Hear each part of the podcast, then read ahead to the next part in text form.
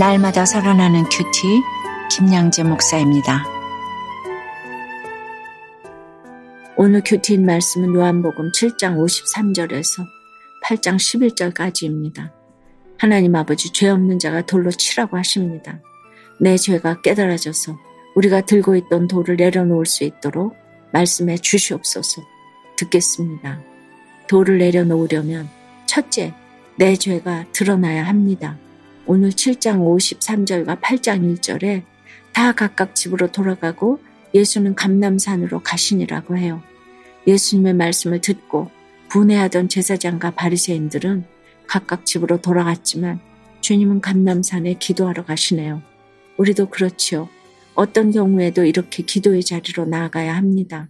2절에 보니 주님이 아침에 다시 성전으로 들어오시니 백성이 다 나오는지라 앉으사 그들을 가르치시더니 라고 해요. 밤새 유대인들을 사랑하는 마음으로 기도하셨기에 다시 그들을 가르칠 힘이 생기신 것이지요. 참으로 성령이 아니고서는 이렇게 끈질기게 가르치실 수 없습니다. 그런데 3절과 4절에 보니 서기관들과 바리새인들이 음행 중에 잡힌 여자를 끌고 와서 가운데 세우고 예수께 말하되 선생이여 이 여자가 가늠하다가 현장에서 잡혔나이다라고 해요. 예수님이 전하신 복음에 반대할 명분을 찾지 못하니 이자에 대놓고 예수님을 시험하려고 달려드는 것이지요. 여러분은 지금 어떤 현장에 있으십니까? 하나님보다 더 사랑하는 것이 모두 간음인데 우리가 얼마나 현장에서 안 붙잡히려고 애를 쓰는지 모릅니다. 여러분은 붙잡히지 않는 게 축복이라고 생각하고 싶겠지만 도리어 이 여인처럼 붙잡힌 것이 얼마나 축복인지 몰라요. 그렇다고 간음 자체가 축복이라는 말이 아니죠. 이 여인은 죄가 드러나서 예수님 앞에 나오게 되었잖아요. 그런데 서기관과 바리새인들은 이 여자를 모델로 딱 세워두고 나는 죄 없다 이러고 있는 겁니다. 그러니 5절에 모세는 율법에 이러한 여자를 돌로 치라 명하였거니와 선생은 어떻게 말하겠나이까 이런 말이나 해대는 것이죠. 지난 7장 38절에서 주님은 나를 믿는 자는 성경의 이름과 같이 그 배에서 생수의 강이 흘러나오리라고 말씀하셨어요. 그런데도 그들은 주님 앞에 나온 이 여자를 어떻게 하실 거냐고 물은 것입니다. 그리고 그들의 의도에 대해 사도 요한은 6절에 고발할 조건을 얻고자 하여 예수를 시험했다고 기록합니다. 적용해 보세요. 여러분은 분노의 감정을 집으로 돌아가서 가족에게 푸십니까? 기도의 자리로 나아가 하나님과 독대하며 사랑의 마음을 주시길 간구하십니까? 아직 현장에서 붙잡히지 않아서 다행이라고 여기는 나의 죄는 무엇인가요?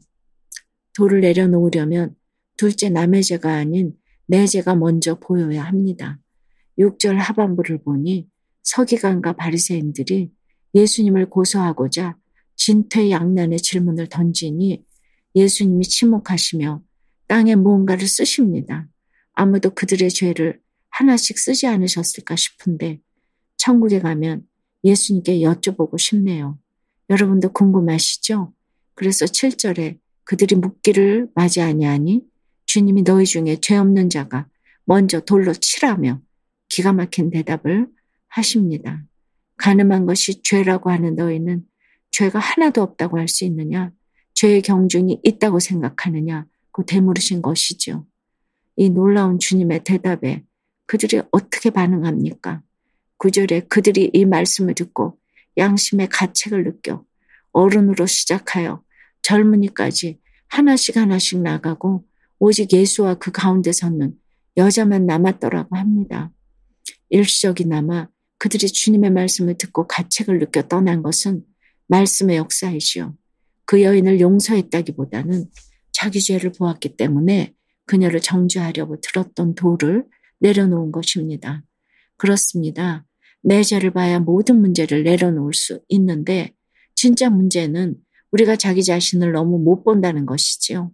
우리 중에 죄 없는 사람이 없는데 여전히 내 죄보다 남의 죄만 잘 보인다면 그것이야말로 나는 죄인이 아니라고 생각하는 것입니다. 그들이 양심의 가책을 느꼈다고 하지만 가책이나 후회는 영원하지 않지요. 회개를 해야 영원한 구원에 이릅니다. 10절에 보니 이제 모두가 떠나가고 가늠한 여인과 예수님만 남았습니다. 이때 이 여인의 마음이 어땠을까요? 아마도 두렵고 떨리는 마음으로 어떤 죄를 물으셔도 할 말 없는 죄인의 모습으로 주님 앞에 섰을 것입니다. 적용 질문이에요. 내가 아니라 다른 누군가가 들어야 할 말씀이라고 생각하는 것은 무엇입니까? 말씀을 듣고 내 죄가 깨달아져서 남을 정죄하려던 도를 내려놓은 적이 있으세요?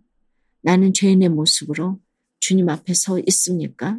의인으로 서 있습니까?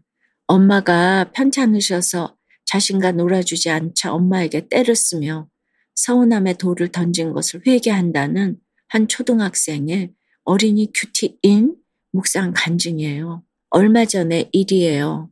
저는 학교에 다녀와서 엄마한테 심심하다며 때를 부렸어요. 그러자 엄마는 오늘 엄마가 몸이 많이 안 좋아. 미안한데 다음에 놀자 하시는 거예요. 그때 저는 엄마가 저랑 놀아주는 것을 자꾸 미루는 것 같아 너무 속상했답니다. 그래서 오늘 8장 5절 말씀처럼 엄마 그렇게 아프면 병원 가면 되잖아요. 가서 왕주사나 맞고 오세요. 라고 서운함에 돌을 던졌지요. 그런데 엄마가 진짜로 병원에 가시고 한참이 지나도 안 오시는 거예요. 걱정이 된 저는 엄마 잘못했어요. 보고 싶어요. 라고 엄마에게 문자를 보냈지요. 엄마는 다행히 집에 돌아오셨어요. 그리고 저는 이제부터 엄마를 예수님의 마음으로 대해야겠다고 다짐했답니다. 저의 적용은 엄마께 떼쓰지 않고 예쁘고 다정한 말을 쓸게요. 입니다.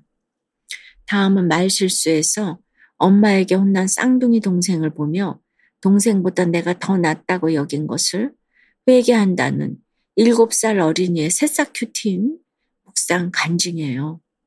쌍둥이 동생이 말 실수해서 엄마께 혼날 때 저는 동생이 무슨 실수를 했는지 너무 궁금해요. 그러면서 옆에서 나는 말 실수 안 하는데 하며 엄마께 칭찬받으려고 하지요.